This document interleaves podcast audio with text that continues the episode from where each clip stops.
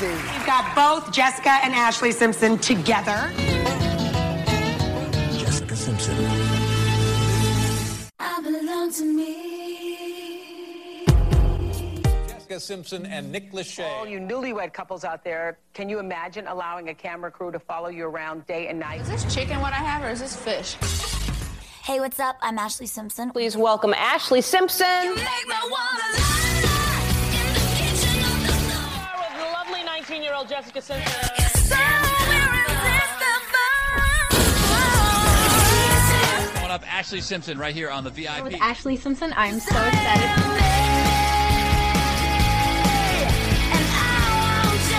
Stardom. She said, I want to be a role model to girls.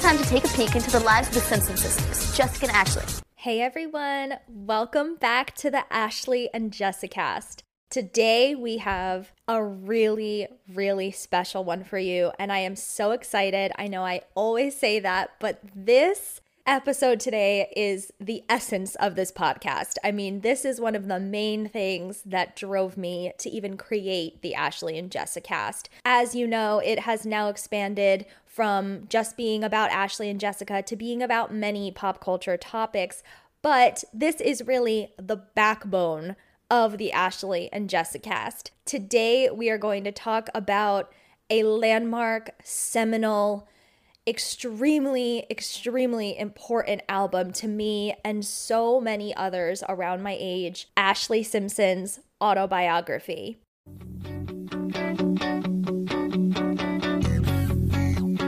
I just completed my album and I'm so excited. I'm like a little kid. I'm like, ah! It's really like just my heart and it's like so much fun. I think that a lot of people will like be able to enjoy it and kind of jump around and have a good time, but then there's definitely like a movie side to it also. The album's gonna be called Autobiography. It's basically what, where my life has been since basically I moved to L A. It's where I'm at in my life. Um, I, I had a producer, his name was John Shanks. He actually produced Michelle Branch's album, Michelle Branch. Literally the day that I met him, we just like hit it off, and it was like, you know, it was like meant to be. You know, I've been covering the Ashlee Simpson show for a while now, and some of you guys have been asking as I was approaching the end of season one, is there going to be an autobiography episode soon? Because I've never done an episode on an Ashlee album. I've done several on Jessica's albums and you guys seem to adore those. So I know that a lot of you guys were waiting and waiting for an autobiography episode.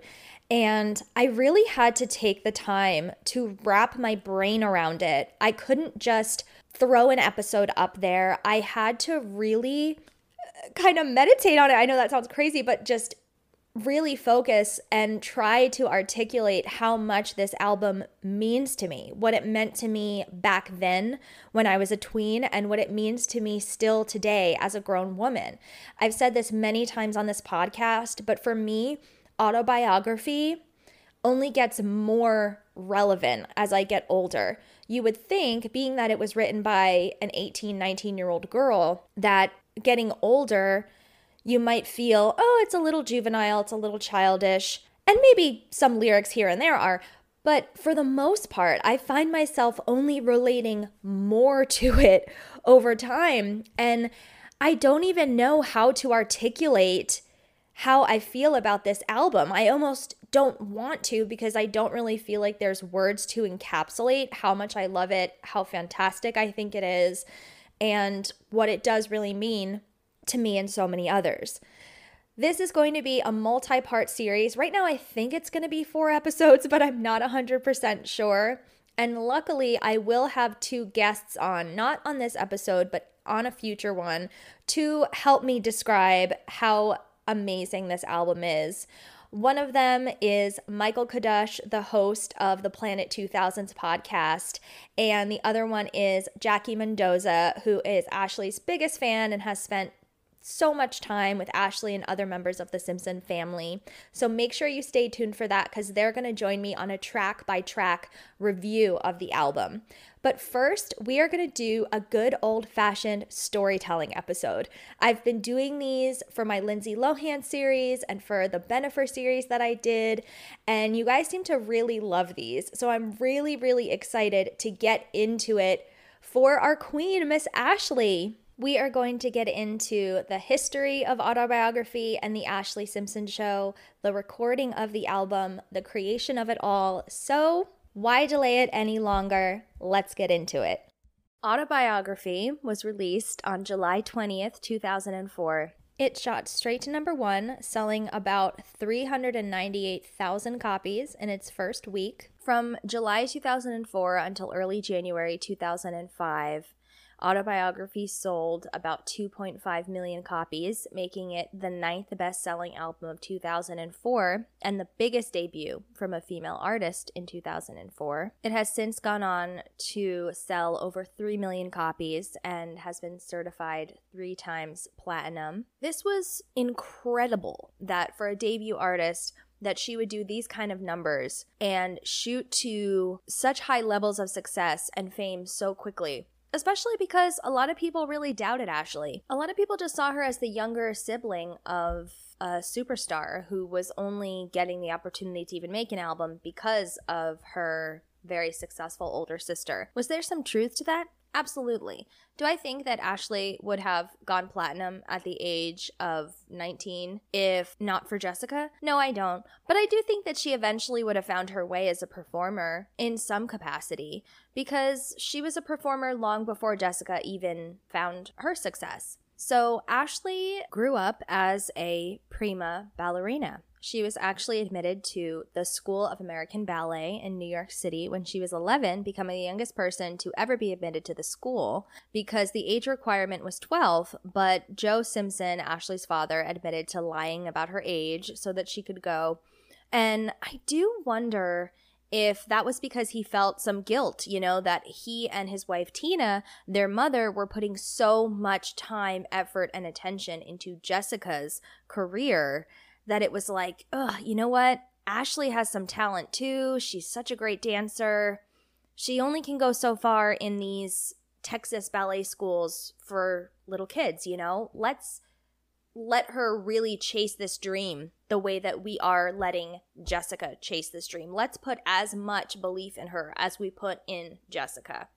When Jessica was around seventeen, eighteen years old and Ashlee was around thirteen, fourteen, the whole family moved to Los Angeles, California to chase Jessica's dream of becoming a famous recording artist. And she achieved that dream, so much so that she was then doing tons of performances, promotional appearances, touring, et cetera. And of course, because it was the popular thing at the time, she needed to have backup dancers. And since Ashlee was such a great dancer, of course, Ashlee got the job and used to literally be in the background while Jessica was performing. Now, I don't think it's any mystery how Ashlee's hit song Shadow ended up getting written, right? I think about all the time how hard it must have been for Ashlee to grow up with a sister like Jessica, somebody who is just picture perfect in so many ways and has this incredible talent from a very young age that leads to this massive mainstream success. A lot of people kind of look down on Jessica's pre-newlyweds success as being in the shadow, ironically, of people like Britney and Christina, but her first album sold four million copies worldwide. Jessica was one of the highest selling artists of that era. She really was, even before Newlyweds. So you just think to yourself, wow, you know, being four years younger and also wanting to be a performer, but not really knowing what your place is and just kind of dancing in the background, what must have been going through young Ashlee's mind? So Ashlee was pulled out of school to tour with Jessica, and she ended up finishing high school early at age sixteen, and then she was free to pursue acting, singing, dancing, and whatever else she wanted full-time. But she was always on tour with Jessica, right? So everything is Jessica's schedule. You know, what time do I have to be there for Jessica's performance? What time do I have to be there for Jessica's rehearsal? You know, oh, Jessica has a photo shoot today, so I have the day off. You know, things like that. And I think it's really hard when your life is controlled by your sister like that. I mean, that absolutely lends itself to the song Shadow, right? You completely understand how that song was created. But Jessica actually has stated many times that it was always Ashlee that seemed to be the superstar of the family, and that everyone thought that Ashlee would be the one who would have that type of success. When we were younger, Ashlee was definitely the one that everybody thought would be a huge entertainer, because, I mean, she was dancing by the time she was one and a half. Yeah, but you were, every time you'd open your voice, it was just like everybody was like, oh. The first instance that I can find where it was reported and written about that Ashlee was going to follow in Jessica's footsteps as a recording artist is all the way back in October two thousand one. So the album's released in July two thousand four, so that is kind of a long road, especially when you're so young. You know, time seems to go so much slower. I think we all have seen the Ashlee Simpson show a million times, right, where Ashlee says over and over again, I worked so hard to get here, and it's been such a long road to get here, and I can't believe my album is finally out, and this is so surreal. And a lot of people balked at that. They were like, you worked so hard to get here, like your sister got you here, you know, you got handed this record deal.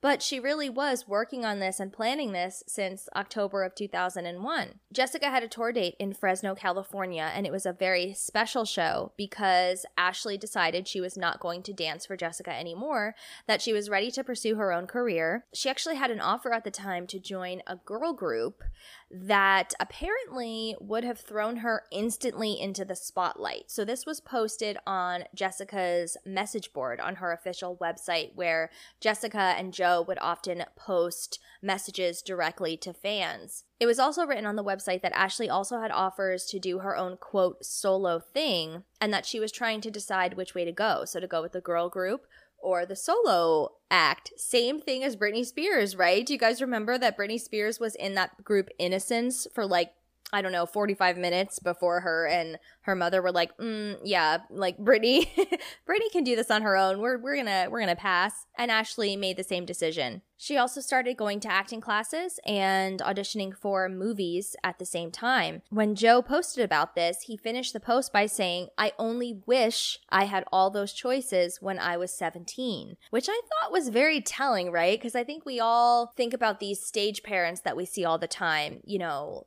Kris Jenner and Lynn Spears and Joe Simpson and Dina Lohan and people like that, that, you know, you really wonder, like, how much how much of this was actually Ashlee and Jessica's idea, and how much of it was the parents, or, you know, how much did Lindsay really want to keep making movies, or did Dina force her? You know, and you guys know from my Lindsay series, if you've heard that, that I actually defend Dina a lot. I think Dina made a lot of decisions that didn't necessarily contribute to Lindsay's career and becoming a bigger star. You know, Dina chose many times to keep Lindsay in school, and, you know, sometimes she seemed like a super stage mom and other times she didn't. And I think it's it's hard because the lines are really blurred when your parents are your managers. And by Joe stating, I only wish I had all those choices when I was seventeen, it shows a little bit But like, well, I'm going to live through my daughters now. We all know from the Ashlee Simpson show that Ashlee started writing and recording her album with Stan Frazier and Steve Fox.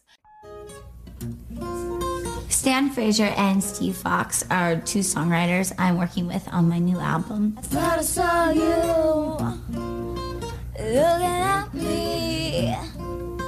Stan is the drummer in Sugar Ray, and Steve is a writer that works with him. Don't want your money. Don't need your love, cause I just got a new Lexus. And like with these guys, we all just like bonded so fast, and they just really saw like the picture of like what I wanted to do. And I'm half as old as I think you are. And she actually was working with them as early as July of two thousand two. So that's two full years before Autobiography comes out. So they were really building a strong friendship and a strong foundation to have a certain level of comfort. And I think you really need that level of comfort when you're writing songs with somebody, because you're kind of bearing your soul. And I think it's a very vulnerable thing to come to somebody and say, I wrote this song, what do you think of it? She actually met Stan Frazier when she was dancing for Jessica, and Jessica was doing a concert that Sugar Ray was also performing at. They spent a ton of time together. They were working on this punk ska style of music with a pop rock flair. And in July of two thousand two, Joe posted on Jessica's website that Ashlee had not yet signed to a label, but that she had four labels vying for her contract. So that's really interesting, right? I wonder what four labels they were, because if you notice, Ashlee didn't go straight to Columbia, which was Jessica's record label. So I wonder if they passed on Ashlee, and maybe that contributed to the Living in the Shadow situation.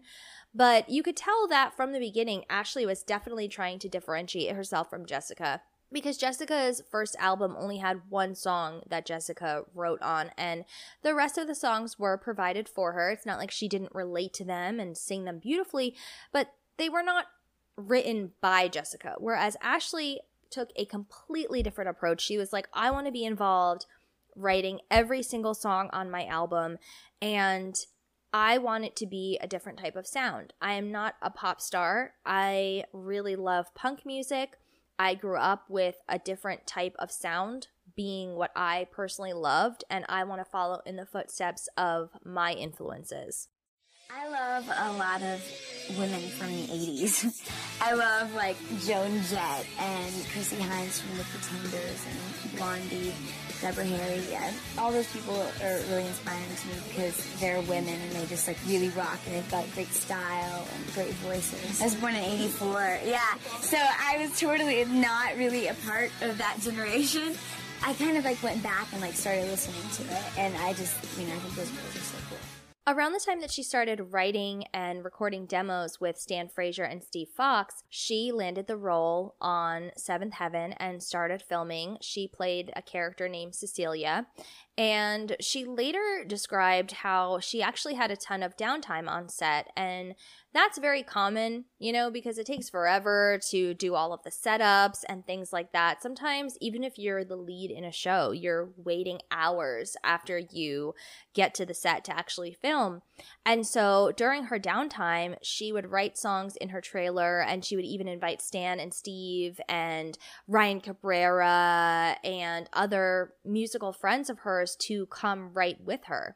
They actually had to, like, kind of bang on the door of her trailer and be like, Ashlee, we need you on set. In October of two thousand two, she posted on Jessica's forum that she was really enjoying her time on Seventh Heaven and thanked fans for commenting on how much they loved her on Seventh Heaven.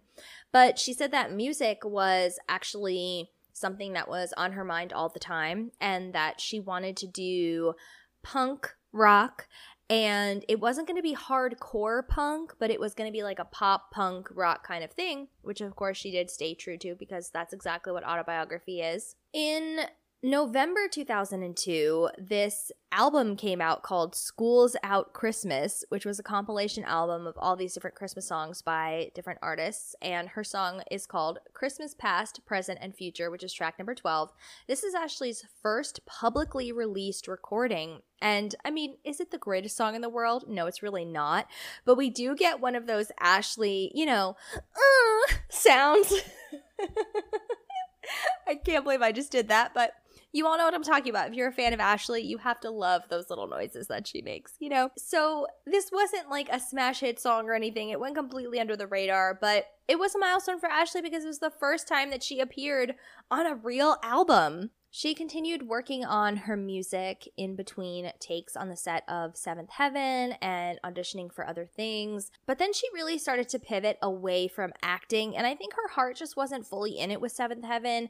She was getting some fan attention and praise for being on such a successful show, but she expressed many times that her heart was really with her music, and she even started doing some promotional appearances with Jessica. In the summer of two thousand three, they were on T R L together, because I think Joe just really wanted Jessica's fans to get a little bit familiar with Ashlee, just to kind of plant a seed in their minds that she would be coming out with music soon. Ashlee actually scored a major win in the summer of two thousand three when a song that she co-wrote with Steve Fox, who is Stan Frazier's production partner, called Just Let Me Cry, appeared on the Freaky Friday soundtrack, which was actually a major soundtrack at the time. It did pretty well on the charts. Music is a pretty important part of the movie Freaky Friday because Lindsay Lohan obviously is in a band, and Just Let Me Cry wasn't as popular as the main song from the movie Take Me Away or the song that Lindsay Lohan sang called Ultimate, but it still was featured in that key scene where Lindsay is wearing the same shirt as another girl in school, so she takes off her shirt and turns it inside out, and she's like, oh, this is cool, right? Like, this is like a style. I love that part. And I actually really enjoy the song. I think that Just Let Me Cry is the perfect, like, teen angst song, you know, where Ashlee sings, it's just a breakdown and it happens all the time, so get out of my face, don't even try, you want to help me, just let me cry. And I just feel like that is, like, me at thirteen being like, leave me alone, mom, I just have to cry, okay? Like, I just want to be alone right now, you know? That was the perfect teenage song. Very soon after that, in August, Ashlee signed to Geffen Records, and Geffen president Jordan Schur, who we see in the Ashlee Simpson show many times, said in the press release, she's got the voice to spark a movement in music. She's capable of writing songs that can be around in ten years. More like twenty, honey, because I still play that album all the time. Hey, it's Kaylee Cuoco for Priceline. Ready to go to your happy place for a happy price? Well, why didn't you say so? Just download the Priceline app right now and save up to sixty percent on hotels. So whether it's Cousin Kevin's Kazoo concert in Kansas City, go Kevin, or Becky's Bachelorette Bash in Bermuda, you never have to miss a trip ever again. So download the Priceline app today. Your savings are waiting. Go to your happy place for a happy price. Go to your happy price, Priceline. In September two thousand three, Ashlee talked to Teen People about her music and her look. She said that she was working on an album that should be out next summer, adding that it had a, quote, punky vibe. And she also talked a little bit about her look and how it's always changing. She said that she couldn't change her look that much while she was on the show Seventh Heaven because, of course, her character has a certain look.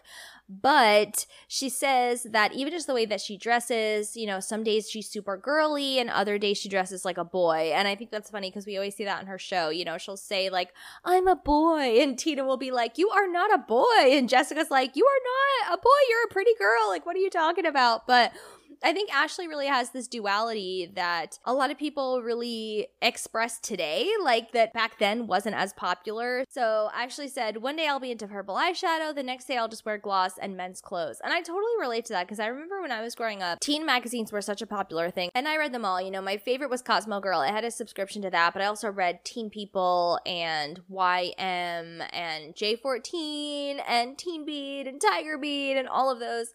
And I was always reading about, like, people asking, you know, what's your personal style or how would you describe your style? And I never knew how to describe my style. I was like, I don't know. Sometimes I feel like dressing one way, another time I feel like dressing another. Like, why does everybody always have to label everything and to compartmentalize into I am this or I am that? It's like, why can't you just be what you feel like being that day? Seventeen magazine also caught up with Ashlee Simpson, and she said of her album, expect fun rock music and moody ballads with a twist. I love writing my own song, and performing them live will be amazing. In November two thousand three, Ashlee announced on the Craig Kilborn show that she was getting her own M T V reality show, and this was her first ever talk show appearance. I cannot find a clip of that, but I do have the transcript. So Craig says, you just got your own show?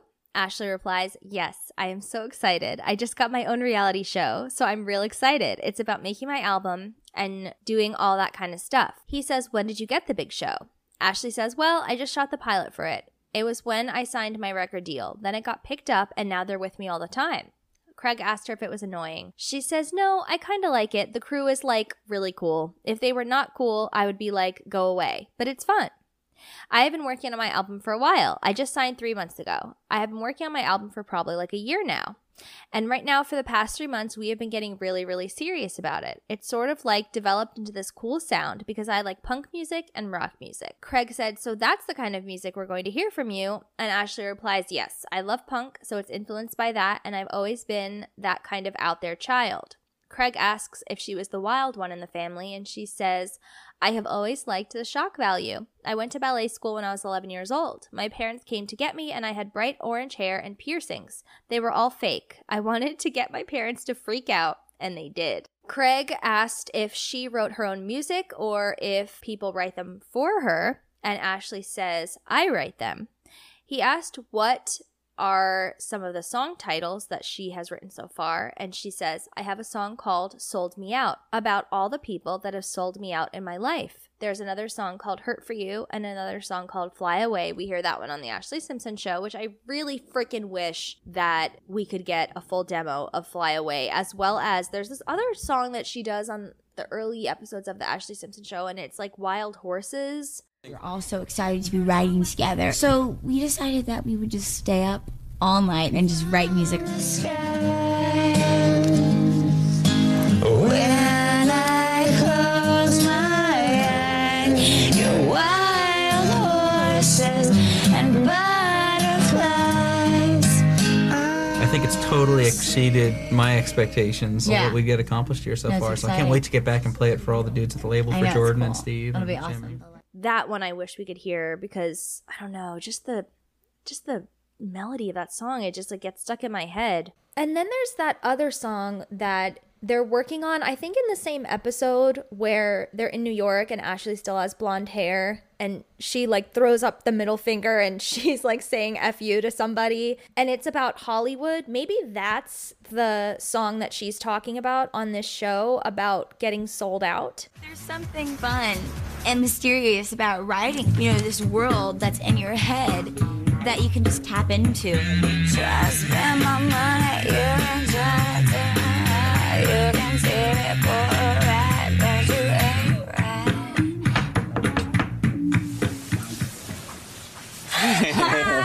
you ain't right. Steve Fox is my producer and really good friend. Like, he's taught me so much about writing and about music. Sometimes I get down. He was over the top, and I'll, I'll, we'll just look at each other. People in Hollywood take away the good. I'm not gonna.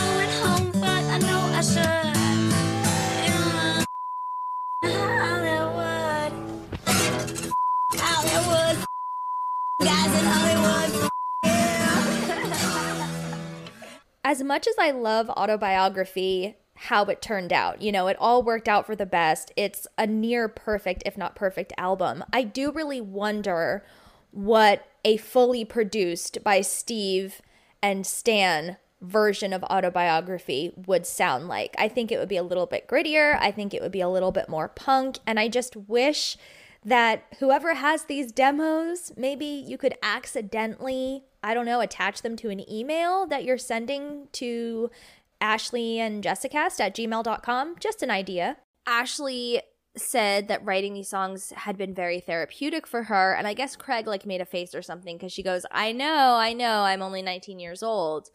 And I do think it's interesting, right? Like, I want to hear more about this song, Sold Me Out. Like, how many people possibly could have sold you out by the time you were nineteen? But I guess when your family's in the entertainment industry, these things happen. So Craig asks, so the show on M T V is going to be about the development of this album. Ashlee replies, yes, it goes through the whole process of me actually getting signed.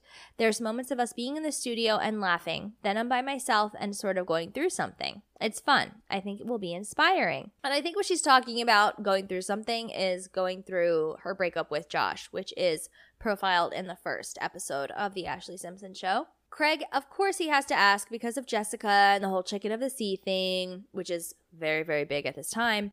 Craig asks, do you have to kind of say ditzy things on your show or not? And Ashlee says, oh no, not at all. And Craig replies, what will you say to get excited about?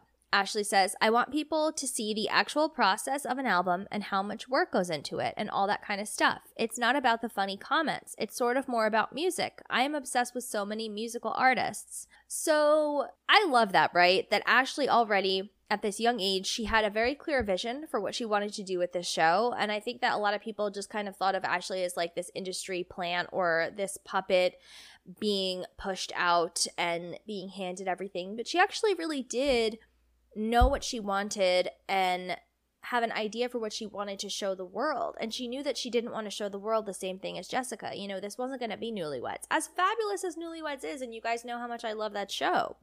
But she wasn't just going to say ditzy comments. And it's funny because I think at the beginning of the Ashlee Simpson show, you do kind of see that they're trying to show her being stupid. Like, there's a time where she can't figure out the elevator or something like that. And, you know, there's the other episode where she's moving into her own apartment for the first time out of her parents' house, and Tina's trying to teach her how to clean, and she's like, how do I clean the floor, and all that kind of stuff. But it wasn't the same as Jessica, right? Like, Jessica's personality, that could never have been manufactured.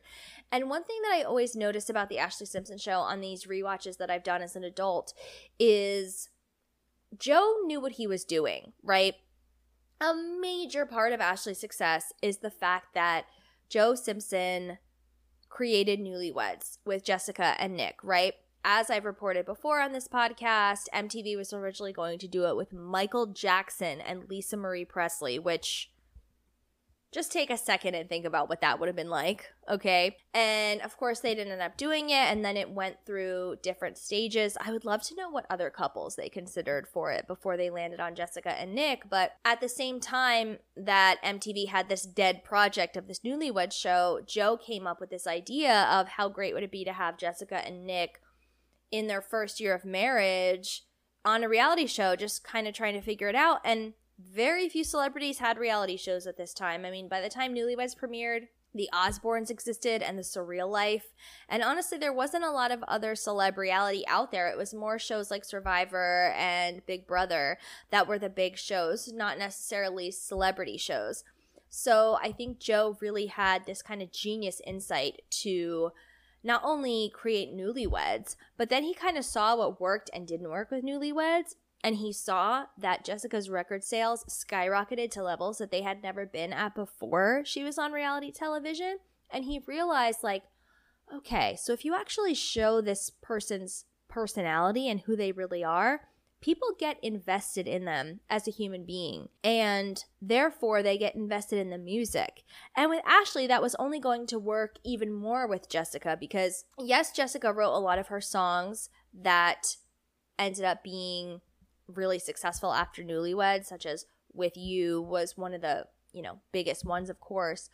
But Ashlee wrote every single song on her album. And so as we're getting to know her through this show, we just become so attached to her, especially me as a tween, right? Like, I mean, when you're a tween, everything is just amplified times a million. So, like, after, I would say about three minutes of Ashlee's show, I was hooked, and I was just like, I will love this person forever. And here I am twenty years later, almost twenty years, I guess eighteen years later, still talking about it. So Joe definitely knew what he was doing. And I think the Ashlee Simpson show is a lot more polished than Newlyweds. Like, there's some Newlyweds episodes that are just like the most random. Like, the first episode of Newlyweds is literally just like this compilation of clips from a period of months. You know, it doesn't really have a storyline. It's just kind of like, okay, here's what these two are like thrown together, right? But the Ashlee Simpson show does have more of a storyline. And it really follows Ashlee through this journey of creating her album. You know, it starts with her having Stan and Steve and working on these more gritty songs that are a little bit more rock, a little bit more punk. And then her record label is not satisfied with these songs. And then they bring in these super producers, John Shanks, Cara DioGuardi, Greg Wells, to write and produce with Ashlee and give her a more polished sound. So they didn't want to eliminate that punk rock altogether, but they just wanted to add a little bit more pedigree to it with these tried and true creators that had had other successes in the music industry up until that point.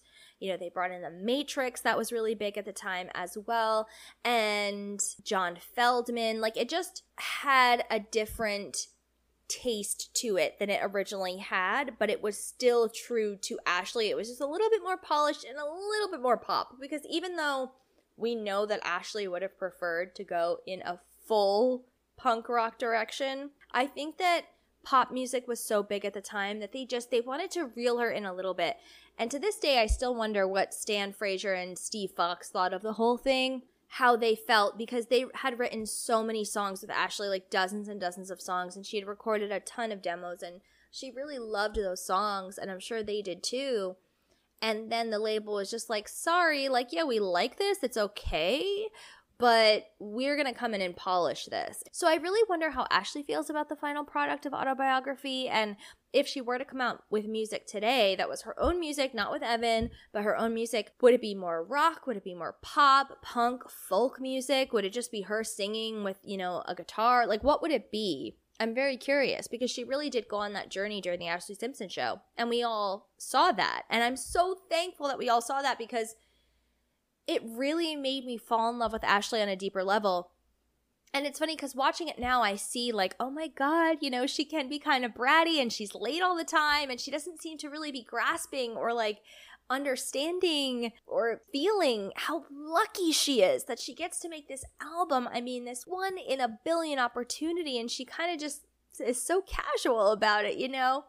But as a kid, I didn't notice that at all. I just looked up to her. I just thought she was the coolest, like most rock and roll, like girl on planet Earth. Like I just fell madly in love with her, and I know that you guys did too. So on March nineteenth, two thousand four, Ashlee Simpson Music dot com had its first blog post where Ashlee posted a clip of her first single, which would go on to be iconic, Pieces of Me.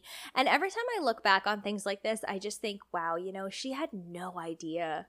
Like, it almost brings a tear to my eye. Like, she had no idea how successful she was about to become. And it literally just says, in all lowercase, hi, period. Welcome to my website, period.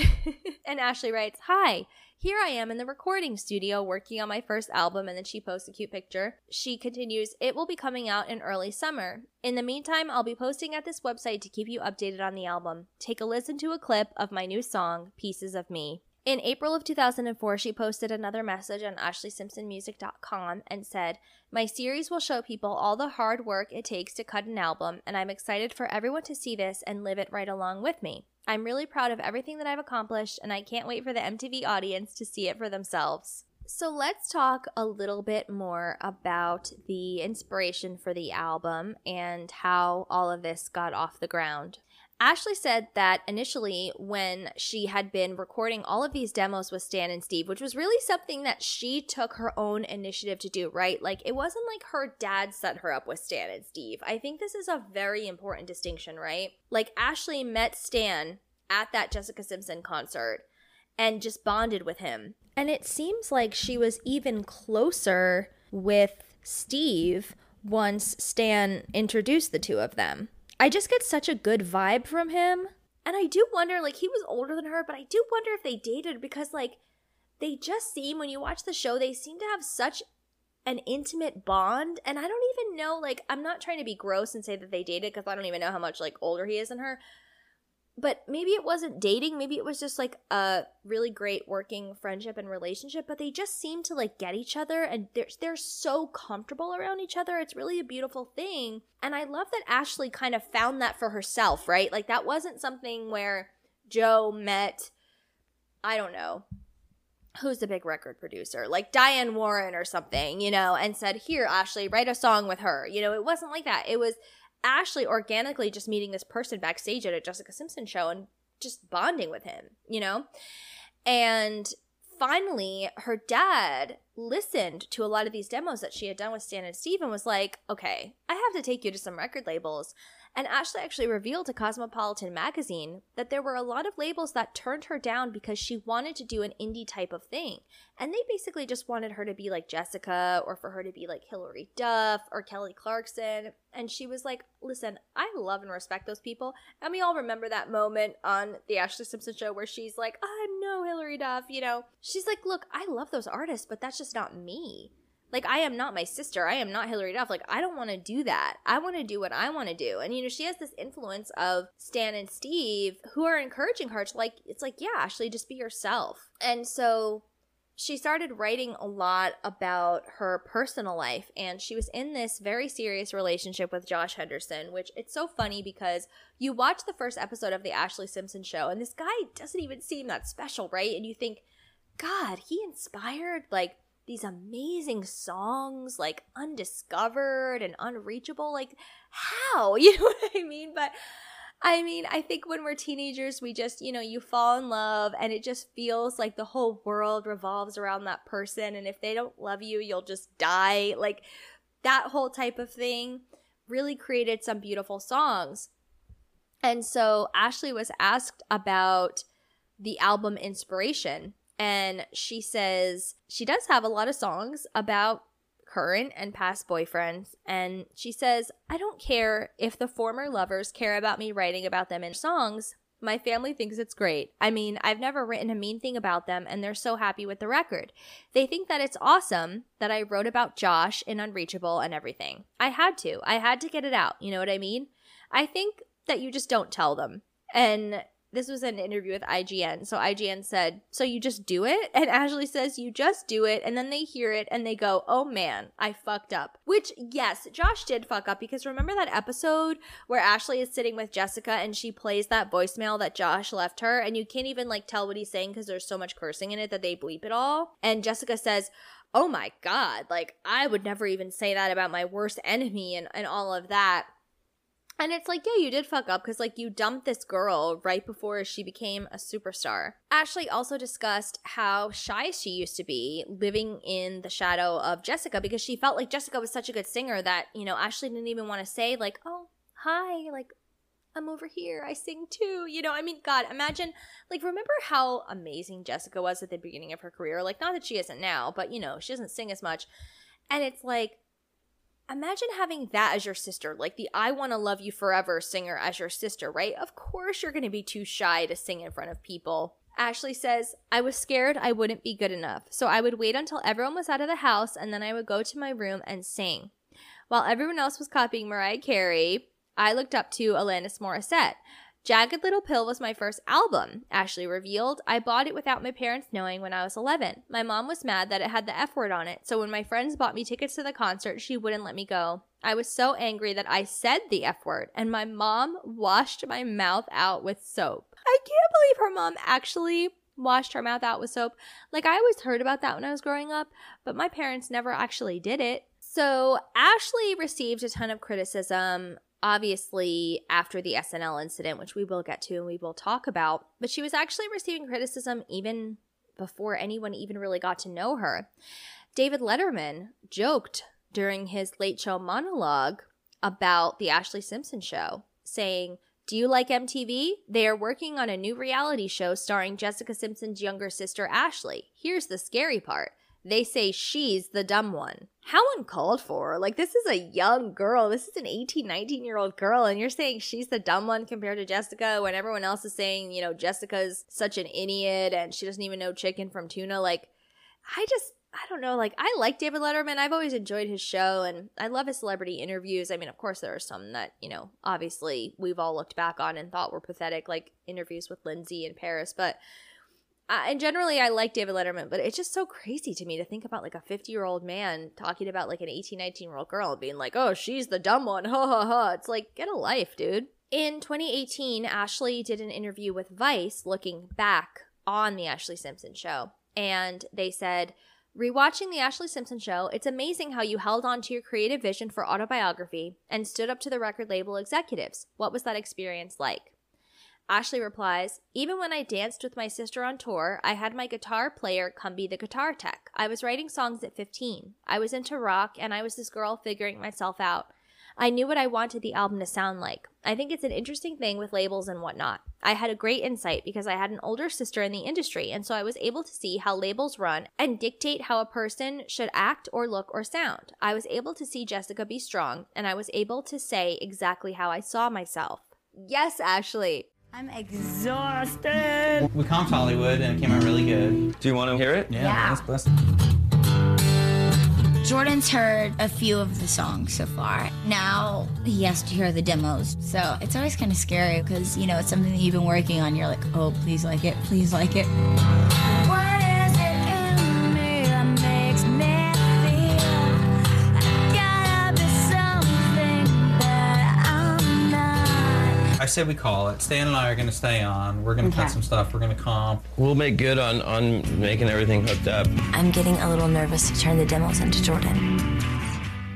Vice asks, when you look back, are you surprised by how assured you were standing up to the record executives? Ashlee replies, for sure. When I look back on my career, I'm like, God, I had something to say and I was able to be vulnerable, tough, and stand up for who I was. Even when the world was crazy and sometimes it felt that people were hard on me, I had the most amazing fans. I was able to be so strong. Ugh, it means the world to me that she could look back on it all these years later and see that strength and see that individuality, because I think, again, a lot of people thought that she was just this like manufactured puppet of the industry, but she wasn't. She had such a clear vision of who she was, and she had seen how Jessica had been treated, and she just had such fantastic insight from that. Like, I think it's almost more valuable, the insight that she had having Jessica as a sister when compared with the connections that she received as a result of Jessica's success. I got this phone call from Steve. It was basically to talk about Jordan, the president of my record company, didn't like the demos. I know, like all my friends loved it and everything, you know? He's like, guys, I want you to refocus your direction. It's gotta be edgy like Hilary Duff and Kelly Clarkson. I don't want to be like those people. Hilary Duff, are you kidding me? I don't want people to want me to be like Hilary Duff. I think she's a doll and has, you know, her thing going for it, but I don't want to be like that. First of all, most people do not care. And they did this to my sister. They made her try to be like Britney Spears, and that f***ed her up because that's not who she is. It was just really scary to think that, oh no, where's my album going now? Like, why can't I just be myself? What's the point in being, you know, an artist if I'm going to be like Hilary Duff? Whatever it is, I just want you to know we're in it all together, you know? I'm going to go grab some lunch and just try to think about something else for a minute, and then we are going to fight for it and whatever, you know. Vice continues, one of my favorite bits of the show is when you say you don't want to be like Hilary Duff. Ashlee replies, I love Hilary. She's like my dear friend. But, Vice continues, it's when you say that if that's what the label wants, then you don't want to make a record. Hey, I'm so pissed, Mama. I'm just pissed off at Jordan because you know what? I'm not going to do I'm not going to do a record like he wants me to do it. I mean, and you can tell him. I mean, I'll tell him to his face. I'm not doing a record with you. I'm out if you're going to make me do a cheesy album. He's so worried that it's not going to be a huge hit. It's just frustrating because I know that I can go do movies and stuff like that, and it's not even, I don't know, and I'm giving all that up for him, so he, I wish he would just, oof. And I won't be, I won't be like Jessica. I'm not, I don't, I've, I've never liked that kind of music. I'm never going to do that kind of music. I, I, I'm out, I'm out if he's going to have me do something that I don't want to do. I don't want to have a record then. Ashlee replies, I definitely didn't want to be told what to do, how to be, or what I should sound like or look like. And now it's interesting because you can now not be with a label and put music out yourself. But when I look back, I'm like, high five, Ashlee. Yes, high five, Ashlee. And I mean, as far as this whole Hilary Duff thing goes, it blows my mind that that's who Jordan told Steve Fox that Ashlee had to be edgy like. I mean, I could understand if he said, we want you to be edgy like Courtney Love. I could even understand edgy like Pink. Like, Pink isn't truly edgy, but she's edgy compared to Jessica, right?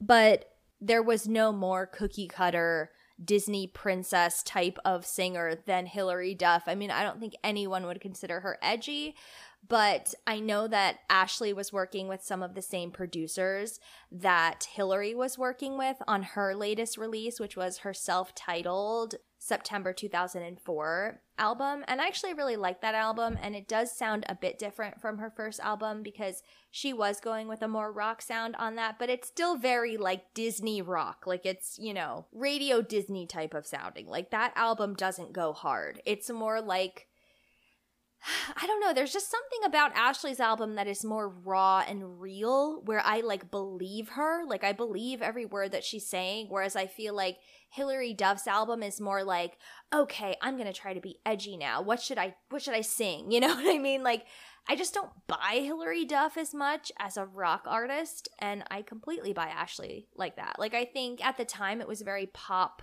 rock and a little bit of punk in there, but I think if Ashlee right now became the frontwoman of a band or something, I could totally see her going full rock and it being authentic, you know? And I think that's why she was offended by the Hilary Duff comment, because it's like, God, you know, this girl's on the cover of Blender magazine wearing a Mickey Mouse shirt and is like still so connected to Lizzie McGuire and all this stuff. And that's just, there's nothing wrong with that. Look, I'm a Hilary Duff fan. I loved her in this era. But I think that Ashlee was just like, that's not me. And she was just so tired of people putting other things on you. Because as someone in the entertainment industry, I can tell you, like, I'm nowhere near fame. Like, I'm not famous at all. Like, but even so, your people are always trying to tell you, like, well, you know, you're this type and you're like this actress. So don't try to get these type of parts because you're more of like a Reese Witherspoon type. So why are you trying to get more of a Juliette Lewis role? And it's like, because I'm a freaking actor. I can act. You know what I mean? I can act different. But it's like, no, they want to know exactly how do we market you? What box do we put you in? What is the easiest route to us making our money back that we've put into you? And so that's what that phone call was about. And so Ashlee spoke to Us Weekly about this, and she goes, it's just that I don't sound like Hilary Duff. I don't mean that in a mean way, but I'm not trying to be a pop star or a rock star. I used to think I couldn't sing, but I have this raspy rock voice. And the thing with Ashlee, like, Ashlee really can sing. Can she sing like Jessica? No. But here's the thing. Jessica can't sing like Ashlee. And which one is better depends on your personal preference. I mean, I know some Ashlee stans that, like, hands down, they're like, oh my God, I love Ashlee's voice ten times more than Jessica's. Whereas other people would argue, oh no, like Jessica's the singer. And it's like, there's all types of voices and all types of singers and all types of artists. And I just think it's a shame that so many labels feel the need to put their artists in such tight little boxes, which is why I think it's so great that now you can literally just release something, you know, the way Jessica released Particles. You know, she's not signed to a record label right now. It's just, it is what it is. She can just put it out. And I think that that is probably one of the best things to happen to the music industry in a really long time, even though a lot of artists will tell you, well, I don't make shit. I don't make any money off of it if I just, like, put it out like that. But imagine even if Ashlee did, like, a Patreon or something and she was like, okay, like, five dollars a month and you get access to my songs. Um, I would be the first subscriber. I would be like, hello, I'm here. And I just love seeing her acknowledge that you can put music out yourself. Like, I know that she knows that, but Jesus, I wish she would put music out herself. Oh my God. Oh my God. That would truly be, that would be something.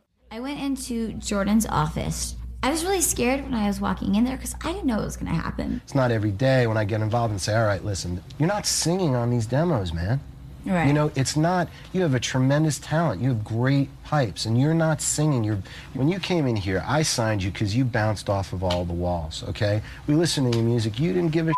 You were right. Like, you know, f- everyone. I'm sorry. There's just way too many artists that aren't breaking through, right. That have tremendous promise with everything in the world. You know, here you are coming off of a T V show. You got a zillion things going on.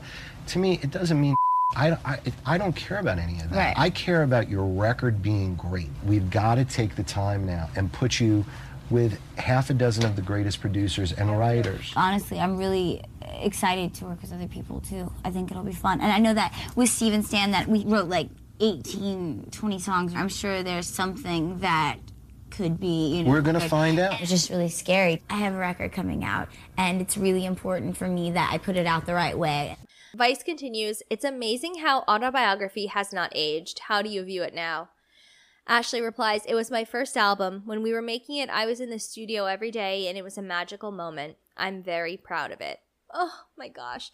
You know, I was just telling Jackie the other day, we met up for drinks because I was in L A, and we actually went to the Hideaway, which is Evan Ross's restaurant. We were talking about how Jackie lives in the L A area. I live in the New York area. We see celebrities all the time, but you know, normally I don't go up to them unless it's at a press event or it's something where I know they're already on and they're expecting fans to come up to them. If I just run into someone, I usually don't say anything.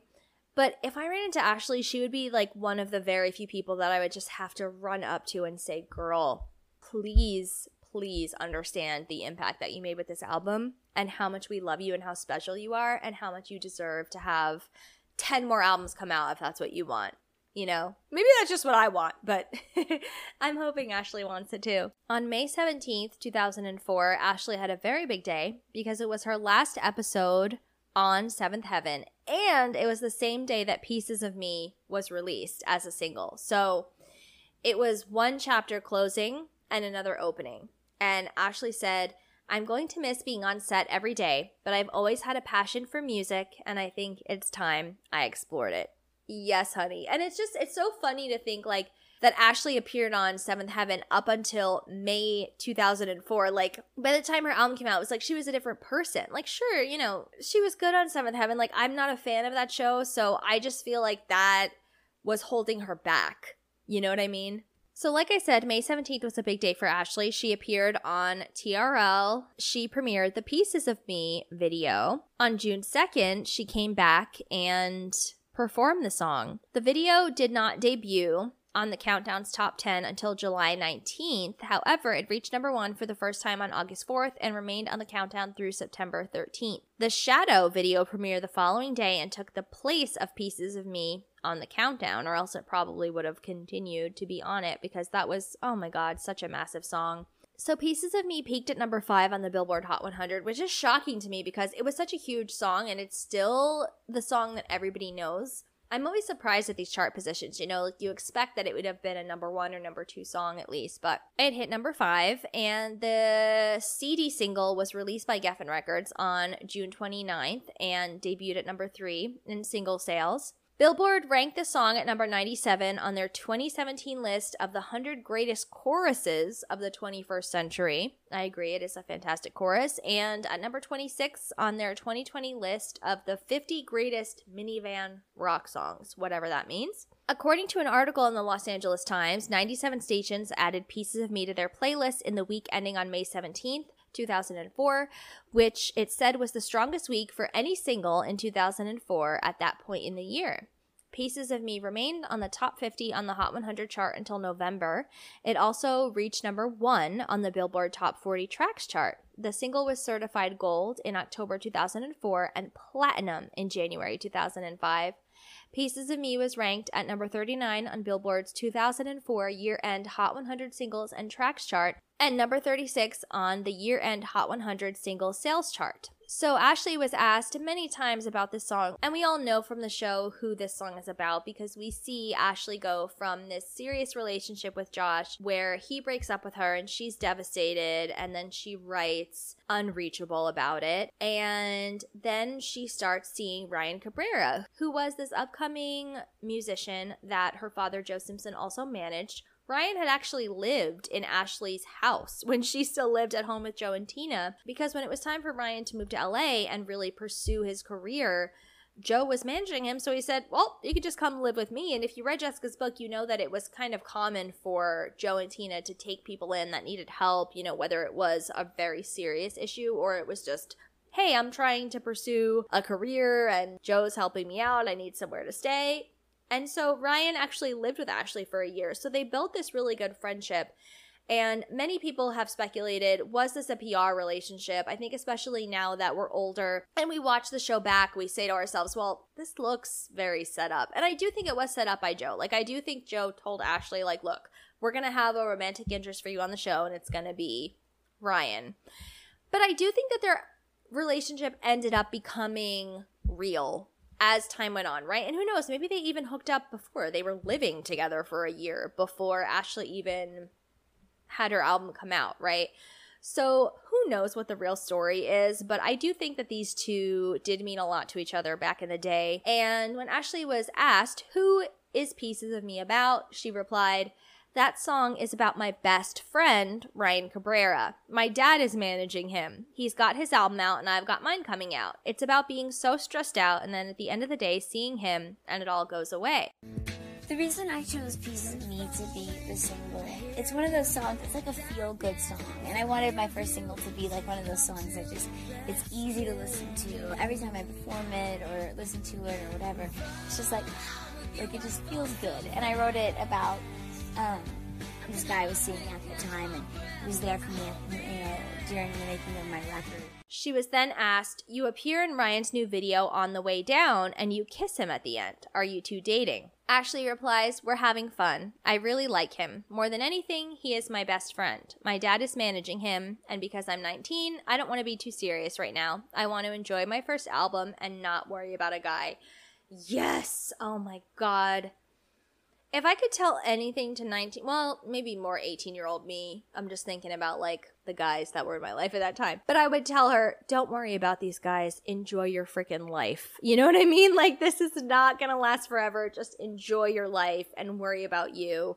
So I love that at nineteen she had that insight. But maybe it's because her and Ryan were more like best friends than lovers, right? And they just kind of had to play out the romantic aspect of the relationship on the show. That's basically what I think, you know? Do I think they hooked up and all of that? Sure, of course. You know, they're two young people. They're both good looking. They're both talented. They're both like cute and funny.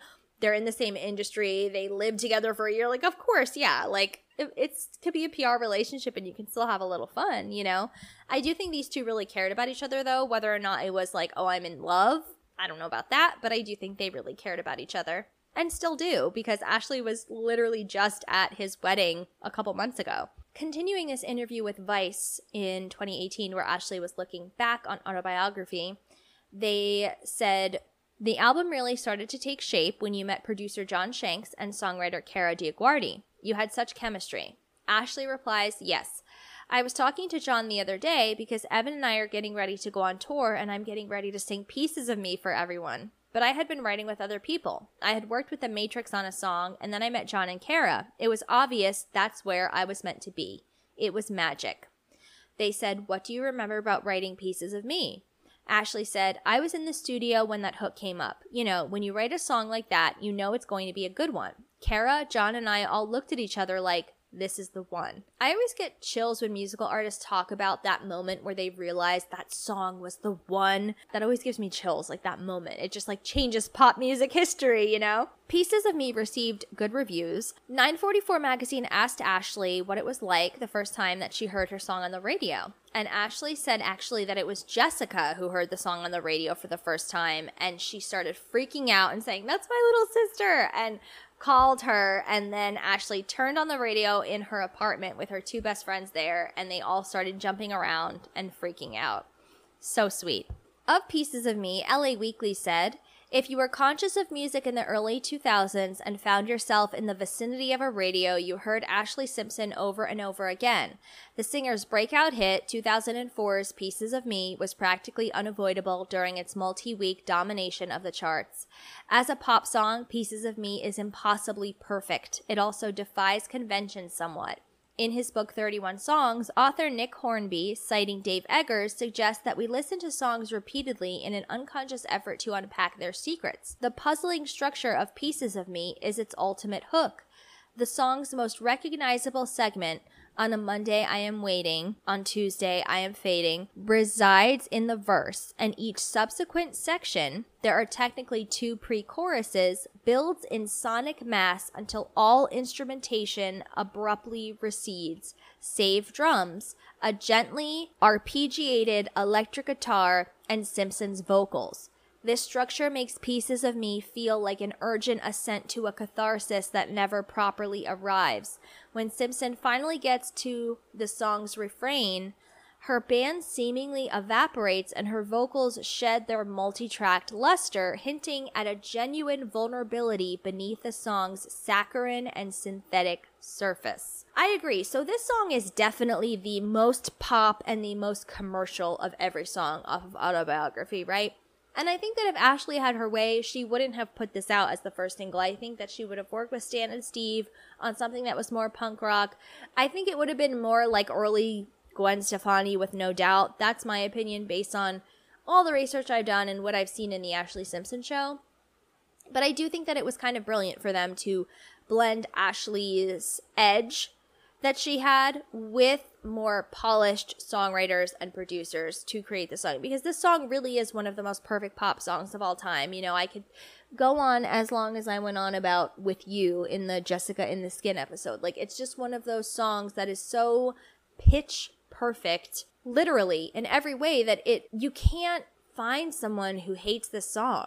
The music video is a little lacking because it really is just clips of the Ashlee Simpson show, but I still love the music video because we get Ashlee just lit perfectly. She looks so stunning in the video. I mean, her eyes, like those close-ups. And I mean, I think we all love that, you know, that pink outfit that she has on with the little punk shirt. It's almost like she's winking to the audience. Like, she knows that she's not really punk, but like, she wants to be. So she has like this little tank top that says punk. Like, I don't know. I just think, like, I think she was in on the joke. On June sixteenth, two thousand four, history was made when the Ashlee Simpson show premiered.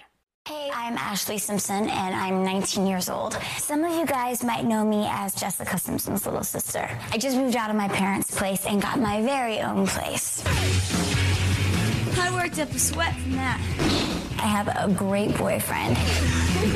I just signed a record deal with Geffen Records. This is not the end, not the beginning of the end, but the end of the beginning. It's a bit scary because I have so much work to do. There is so many other things when it comes to doing your album. There's writing, there's recording, there's marketing, there's styling, there's all these photo shoots. It's such an exciting time in my life. I can't wait to see what happens next. God, I mean, what can I say? You know, I've talked about this before on this podcast, but I just remember being such a huge fan of Jessica and hearing about Ashlee and seeing Ashlee here and there when Jessica would do things. And then I remember starting to see the previews for the Ashlee Simpson show. And I really feel like M T V kind of just curated my interests back in the day. Like, I would watch T R L and they would introduce a new artist and I would be like, okay, I guess this is like what I'm doing now. I'm a fan of this person. Like, it was just, here you go. You know what I mean? Here's a new artist and you're going to like them because we're going to push them endlessly. And M T V, I mean, I can't think of another artist that M T V got behind so strongly with the exception of Britney Spears. I mean, M T V was really pushing Ashlee Simpson, and it was right of them to do so because they had the goods. I mean, me as a tween, I was like, holy shit, like, this woman is my idol. I love her. I looked up to her so much from the first episode. And it's so funny because now watching as an adult, I'm like, not that I don't still love her, like I do, but it's just, it's just funny because I think she really has a certain it factor that captured young people. And when I watch her now, I'm like, oh my God, like, she was just a nineteen-year-old girl that didn't really know what she was doing, but somehow had this beautiful talent for songwriting. And you know what I mean? It's just funny because she's kind of all over the place on the show. It's just a totally different perspective now. But I remember being so enamored with her. And I've said this, told the story before, but if you're new, I remember that summer that the Ashlee Simpson show was airing, my dad's friend told us that we could spend a week at his vacation home at the Jersey Shore. And my dad was like, you can bring a friend. So my friend Gina and I, we had our own little room and we were in there and we were waiting for the Ashlee Simpson show to come on. And my dad is like banging on the door and he's like, come on, we're going to the beach. And I was like, oh no, like we have to wait for a show to come on. And he was like, are you kidding me? Like, we're at the beach. Like, we have a free beach house where we're going to the beach. Get up. And we were like, no, because we want to see the episode again.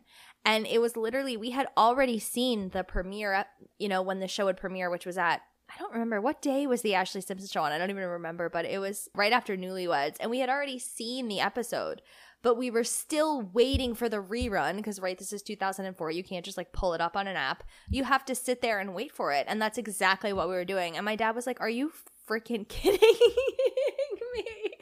And I just think that really speaks to the power of Ashlee Simpson at the time. Like, even though we had already seen the episode, it's not even like we were waiting for a new episode. This was like the middle of a day on a weekday at like one p.m. And we were like, we have to see it. So it was that exciting that you just had to watch them over and over again. I mean, I did that with all the Newlyweds and Ashlee Simpson show episodes because they would replay all throughout the week. And I just, I mean, I was so into every single episode. It just seemed like I couldn't get enough. Ashlee was asked by Cosmopolitan magazine, how did her reality show come about? And Ashlee replied, my dad said, it's going to be good for you because people need to see your personality and see that you're not the same person as Jessica. They need to see how you make your record and that you're doing it yourself. They asked, what's the hardest part of having your life taped twenty-four seven?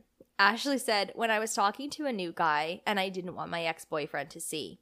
That is so relatable because I just feel like even with social media and stuff, when you're seeing a new guy, you're just kind of like, mm, I don't know, like, when do I tell people about this? When do I not? And as a celebrity, you kind of have to deal with like just people prying and prying, and they're going to, you know, it's not even up to you to post it. They're going to post something. If you don't, they're going to get to the story first, you know? And that must be amplified even more when you have a reality show. I mean, dating is weird and hard enough without having your life filmed twenty-four seven. They also asked Ashlee, was there something you wish had been cut out of the show? and Ashlee said the ex-boyfriend thing, Josh. I'm glad they showed it because a lot of my album is about him, but it just sucks that everyone knows what went on. He called me after it was on and was like, thanks a lot. Well, he deserved it. Like I said earlier, like, you know, he did not handle that breakup well either. They asked, are you friends with Josh? And she said, yeah. I'm one of those girls who can get hurt and then come back and be like, I can be your friend. Why dwell on something and hate somebody? I agree, but at the same time, Josh's behavior was just mm, not good. But I kind of love Josh and find Josh iconic because he inspired all of these amazing songs that have been the soundtrack to my life. So I guess I feel kind of conflicted about it, but we all remember the first episode of the Ashlee Simpson show where they show her and Josh are in love and they're together and Ashlee's blonde. It's like a whole other world. And then by the end of the episode, he breaks up with her and you're just shocked because they just kind of were getting you used to like, oh, here's this person, Ashlee Simpson. She's recording her album. She has this boyfriend, Josh. And then suddenly he's gone. And next episode, it's like, hi, Ryan Cabrera. Or does he come in the third one? It's funny because I think most of us remember Ryan Cabrera being Ashlee's boyfriend during this time, but he actually only inspired a couple songs on the album, and the rest is mainly about her situation with Josh. Cosmopolitan asked, do you think the show misrepresented you in any way? Ashlee replied, it showed me very close to who I am. I have a few different sides. I'm goofy, but at the same time, I'm tough, and at the same time, I'm sensitive and nice. I think that's one of the hardest parts about being famous, honestly, just from my pop culture obsession and just reading and listening and watching so many interviews with celebrities. I just feel like people put you in a box and they just always want to know where to put you. Like once Jessica said the chicken of the sea thing, everyone was like, oh, she's the dumb blonde ditz. Got it. Okay. And then it was like, there's no more room for anything else. And she had to really like prove herself when it came to the fashion world and everything like that. And I feel like it was really only recently that people started taking her seriously, and people still don't take Ashlee seriously. I mean, it must be weird to live your life, even though she clearly has a beautiful life. I mean, you know, beautiful kids, house, career, everything. But it's like a lot of the world like thinks of her as this like fraud, like this lip syncing fake person. And it's so strange because we as fans know that that's not who she is at all. But I think the majority of people like don't realize how talented she is. And that just must be weird. Like you must really have to compartmentalize and say to yourself like, okay, the opinion of all these people really doesn't matter, and I'm just going to focus on my little world. Entertainment Weekly did a feature on Ashlee Simpson, and they said, here's why we love the Ashlee Simpson show's star, Ashlee Simpson. What she's doing. Her M T V reality show is cozily scheduled right after sister Jessica's Newlyweds, but it probably didn't need the help. Raven-haired Ashlee replaces her siblings' whiny designer handbag angst with weightier issues. Chiefly, how can she prove herself as a serious singer-songwriter to those expecting Jessica's bubblegum pop? I don't love that because, first of all, Jessica wasn't doing bubblegum pop at that point. This is the era of In the Skin for Jessica, and In the Skin is definitely not bubblegum pop. This is just perfect example of what I just said. Like, people generalize and they put somebody in a box, and that's it. They don't think any deeper about that person. Like, whiny designer handbag angst? What? Like, I don't really think that Jessica has designer handbag angst. If anything, she has the opposite because she has so many freaking designer handbags that doesn't have to worry about, you know, oh no, this is expensive. Entertainment Weekly continues, watching the plucky one-time Seventh Heaven star struggle to extricate herself from her sister Shadow is compelling T V, and her music isn't bad either. The butterfly emerged from her cocoon when we saw the nineteen-year-old sing original material for the first time at Hollywood's Knitting Factory. After some initial fumbling and almost taking a header across the stage, she found her inner rock star, bumping and grinding to the amazement of her bandmates. Even Jessica, blurry-eyed from laser surgery, lavished her with praise. Best thing of my life. And we've covered those episodes, so if you haven't heard, go back and listen. We covered uh, the LASIK eye surgery. I had Derek and Amanda on, two of Jessica's biggest fans. And then for the Ashlee episode, I think, is that the one that I had Joel on for? I think so. Just amazing guests and amazing episodes. I just will forever consider it one of the most iconic things Jessica's ever done is get that LASIK surgery and that whole episode. And then she shows up to Ashlee Simpson's first concert and she's blind.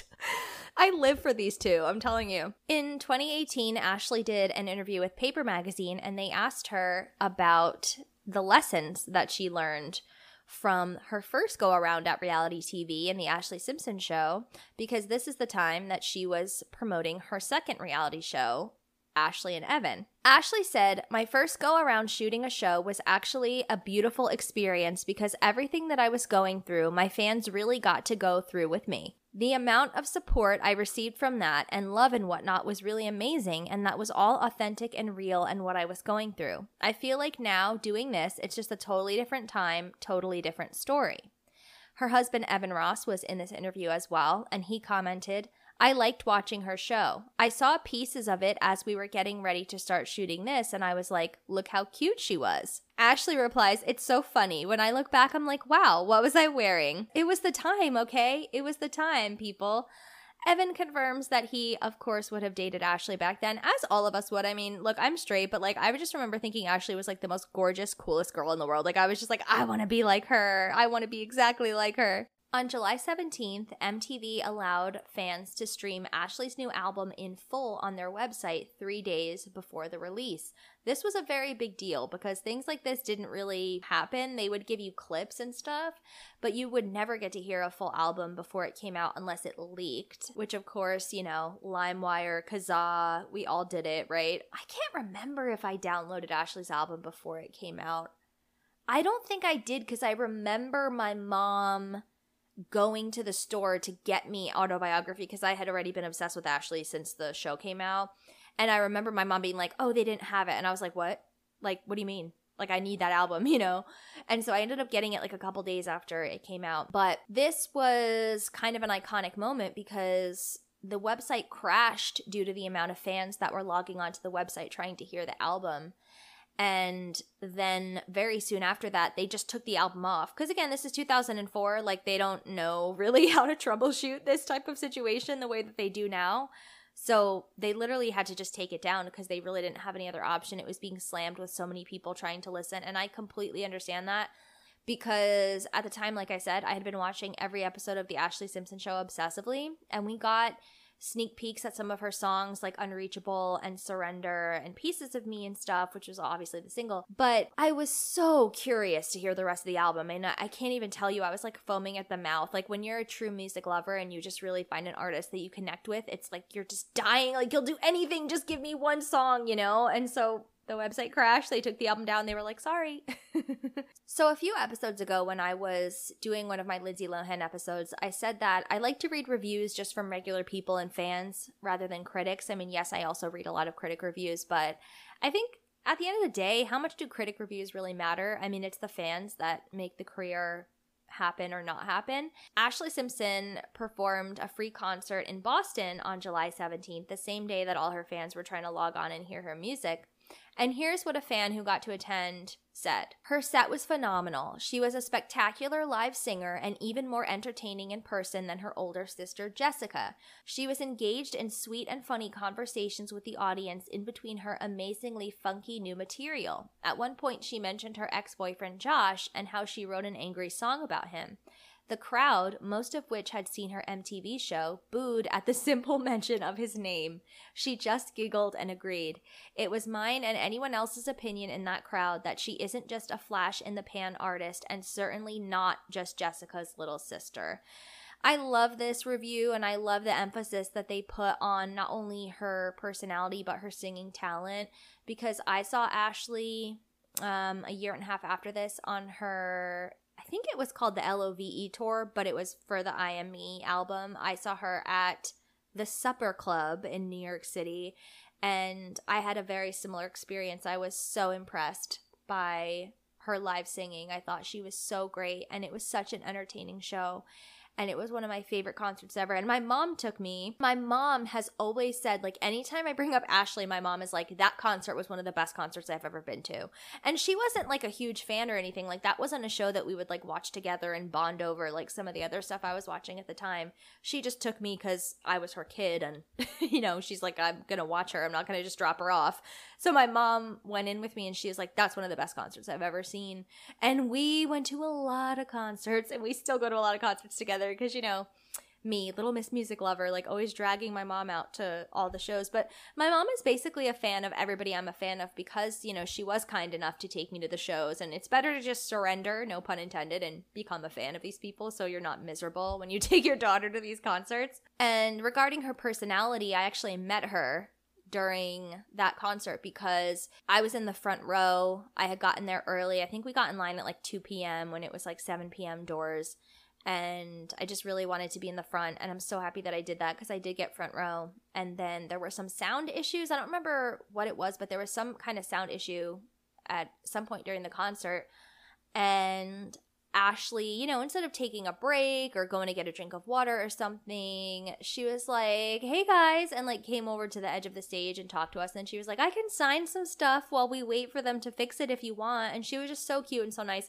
And I didn't have anything for her to sign because I was just like front row in the middle of a concert. Like I didn't have a Sharpie at the ready, but a couple people did. And I was more just like starstruck and, you know, just basically said like, hi, and like, you know, I love you or whatever. I don't even remember what I said, but she was just really sweet, and I th- just thought that was, like, very classy and, like, a very cool move to take care of your fans. Like, it was almost like she was like, oh, I feel really bad that this sound issue is happening, so let me, like, make it up to them somehow. And it, w- it was just – I love Ashlee. It was just a great experience. As I said earlier, on July twentieth, two thousand four, Autobiography was released, and it did go straight to number one. Cosmopolitan magazine asked Ashlee about this, and they said, describe your reaction when you found out your album went straight to number one. Ashlee replied, it was so amazing. I had no clue that it would do that well on the charts. When my dad called me and said, your album's gone number one, I was like, are you serious? Is this a joke? And then I saw it on paper, and I started screaming. My dad sent me and my friends to Cabo San Lucas to celebrate. So a little bit of a different uh, teenage experience Ashlee had, I say, I would say, compared to the rest of us.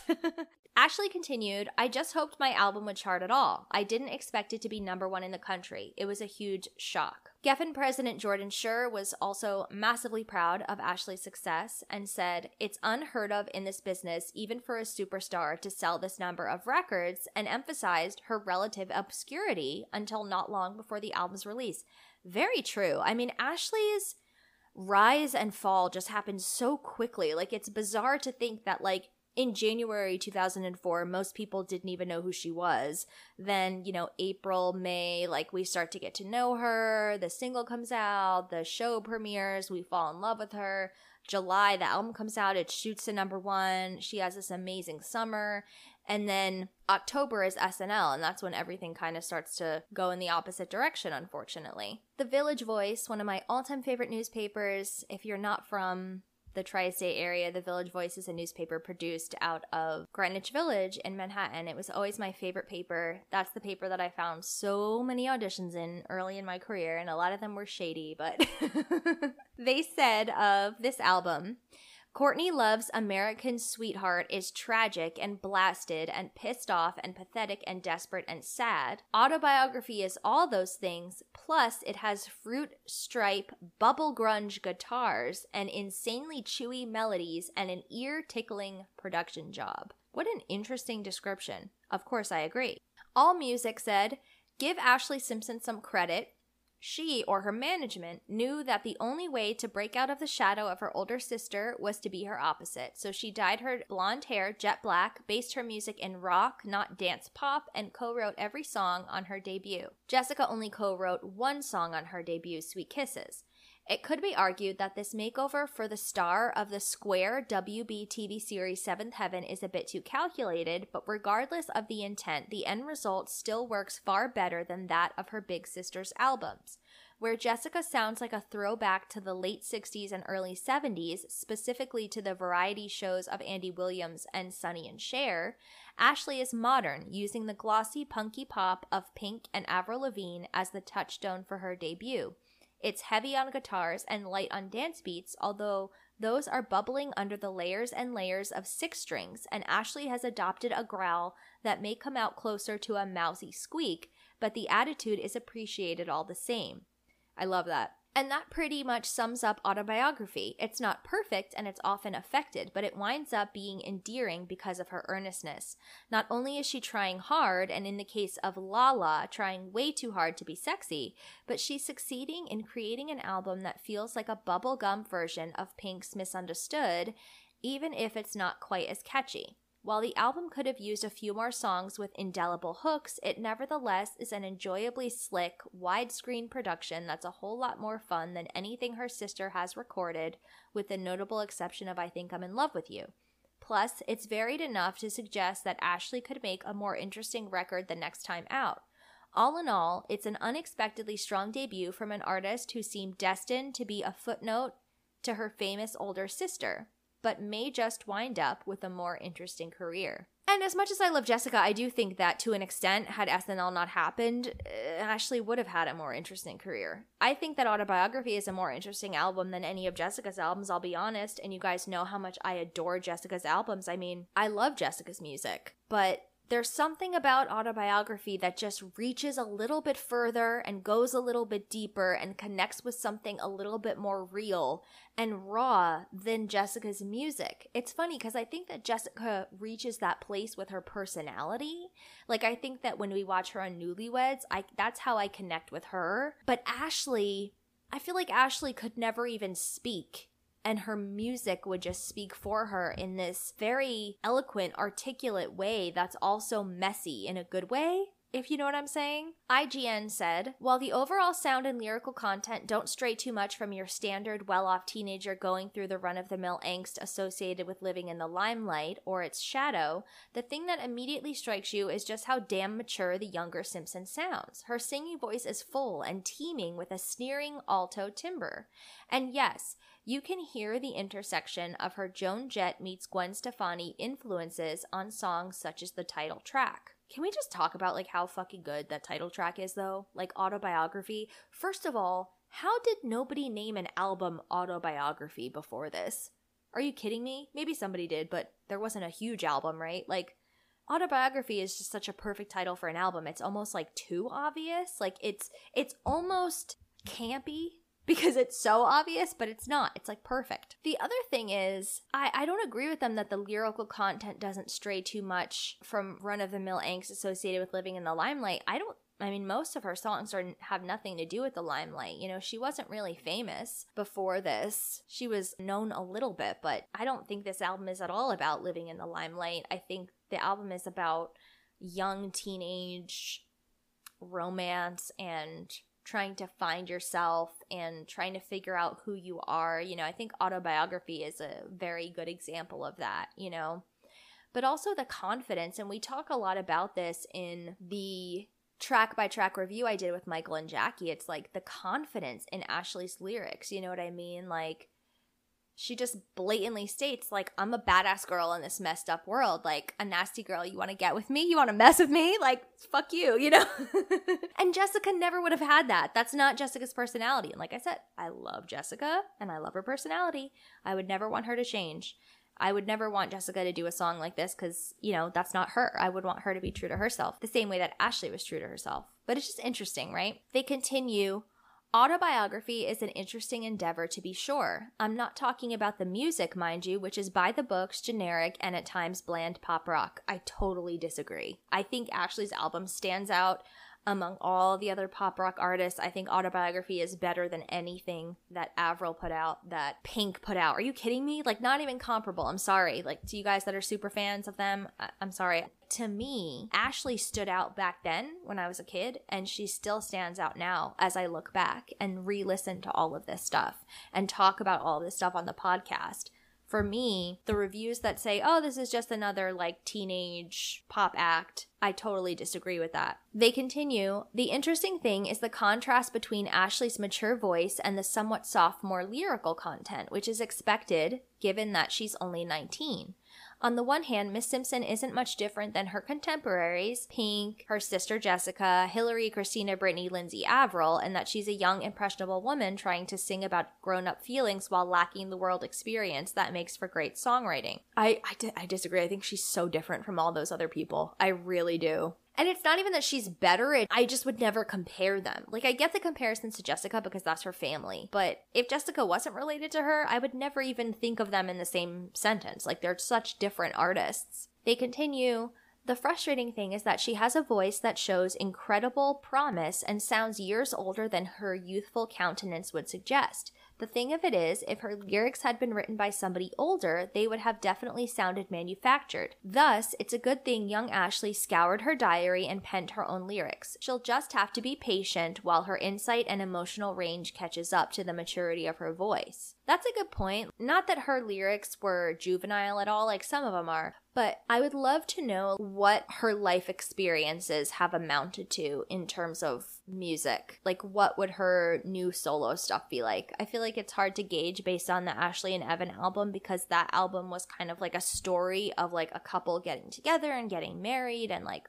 that whole thing. And what would she sing about on her own? And what would her lyrics be? I'm just dying to know. Substream magazine did a retrospective on Autobiography and said, I don't know how else to say this, but Autobiography is one of the strongest pop rock records of the two thousands. Before her faux pas, the country was obsessed with her quirkiness and astronomical rise to fame. She was the anti-Jessica, dyeing her hair black during an episode of the Ashlee Simpson show just to make sure viewers knew she wasn't her sister. We watched her dabble in the vulnerability of songwriting, openly discuss the unspoken rivalry between her and Jessica, and make out many times with then-boyfriend Ryan Cabrera. It was T V gold, and there's no doubt that her hyper-punk expressiveness shot off her career. The media became overly obsessed with not just her, but making fun of her. Headline after headline highlighted every single misstep, no matter how minimal, and it was quite clear that every gossip magazine magazine wanted her to fail. She was Jessica's sister, so she couldn't maintain her own successful career, right? She was meant to fail because she isn't talented. That was the mentality surrounding her at all times. Many believed that she lacked overall emotional depth, but songs like Undiscovered,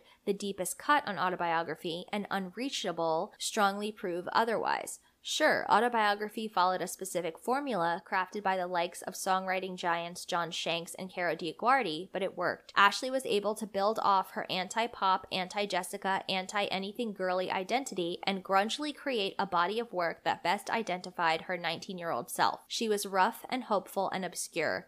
All the things that the media found a way to work against. And yes, honestly, like, I'm mostly reading positive, leaning reviews on this podcast, but there's a lot of negative reviews even when Autobiography came out. I think a lot of people just couldn't see past that whole, you're only here because of your older sister, so we're just not going to take you seriously thing. Like, even before S N L, Ashlee was reviled in the media a lot, and that just has been cemented even more looking back and doing research for this. For me, I remember that summer just being Ashlee mania, and like me and all my friends and everybody I knew like loved Ashlee, and she was all over the internet and all over T V, and it was like I couldn't get enough of her. But the mainstream media, you know, all the old white dudes that do these album reviews, which like why, you know what I mean? They should have had me doing a review, or like my type. Like, that was Ashlee's demographic, and look, tween girls, we were losing our shit. We couldn't have been happier with her. They continue, the album's romantically charged lead single Pieces of Me was an almost completely different endeavor than what she was producing for Autobiography. It didn't carry the same brat punk vibe as songs like Lala or Love Me For Me, but it still felt like a genuine side to Ashlee, who, yes, was singing about Ryan Cabrera.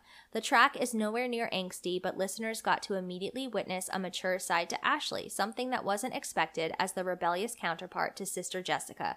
Listen, if you want to truly talk about how Pieces of Me burst onto contemporary radio with a zest that no one predicted, I'm here for it. But what's more worth discussing is that even though Ashlee was being groomed into a label-ready, manufactured slice of sweet ear candy, she pushed back against sounding and looking like a plastic doll. She wanted to be just Ashlee, and I don't think she really even knew what that meant at nineteen, but the lack of life experience led to a lyrical rawness and straightforwardness that could only come from someone blatantly unfinished. Ashlee was undone. She wanted crunchy guitars, a live, punk-fused band that matched her unbreakable teenage feistiness.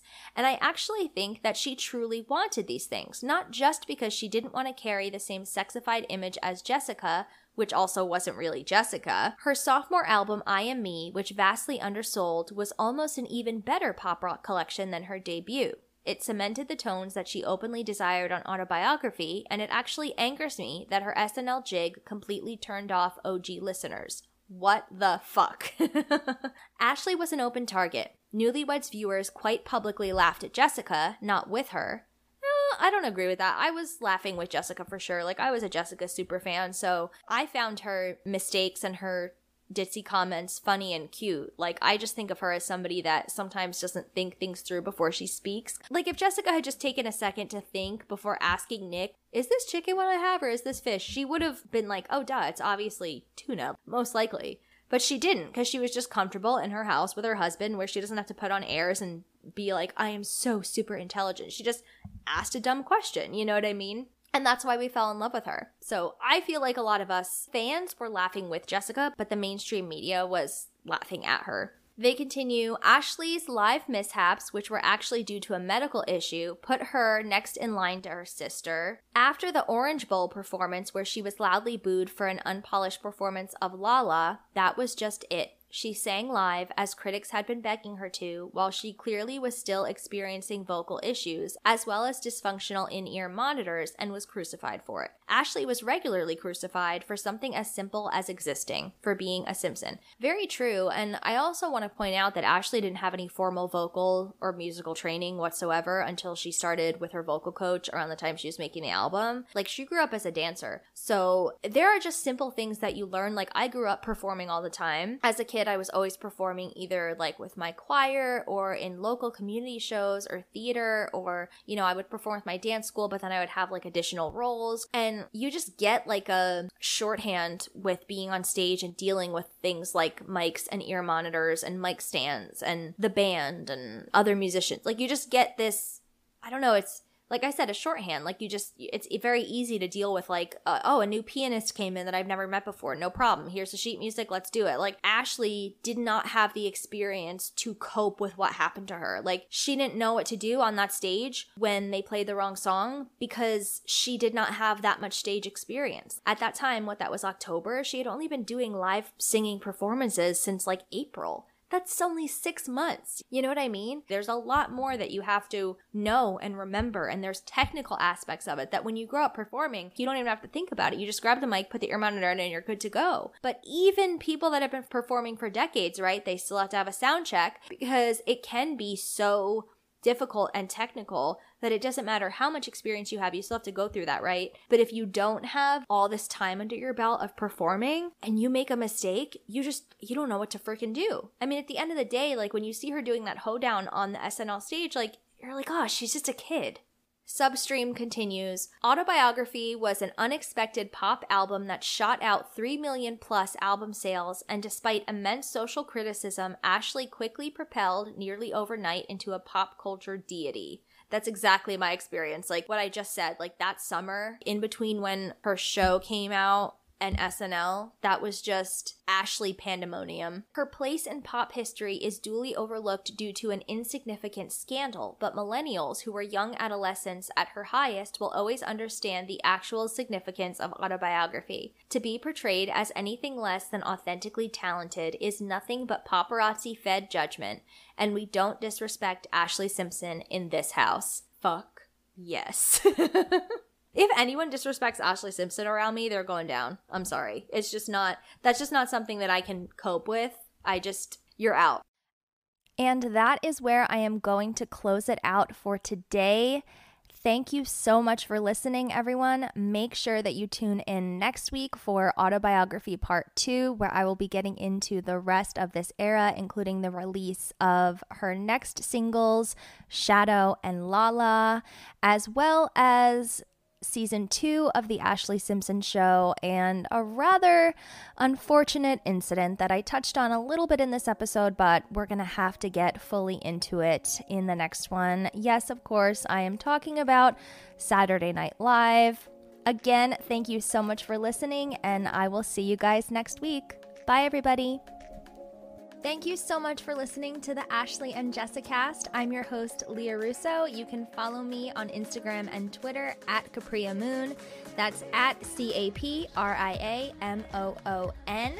And follow the podcast at Ashlee and Jessicast on Instagram and at Ashlee Jessicast on Twitter. Please let me know your thoughts on the show. I would absolutely love to hear. Ashlee and Jessicast at gmail dot com. And don't forget to rate, review, and subscribe to the podcast. See you next time.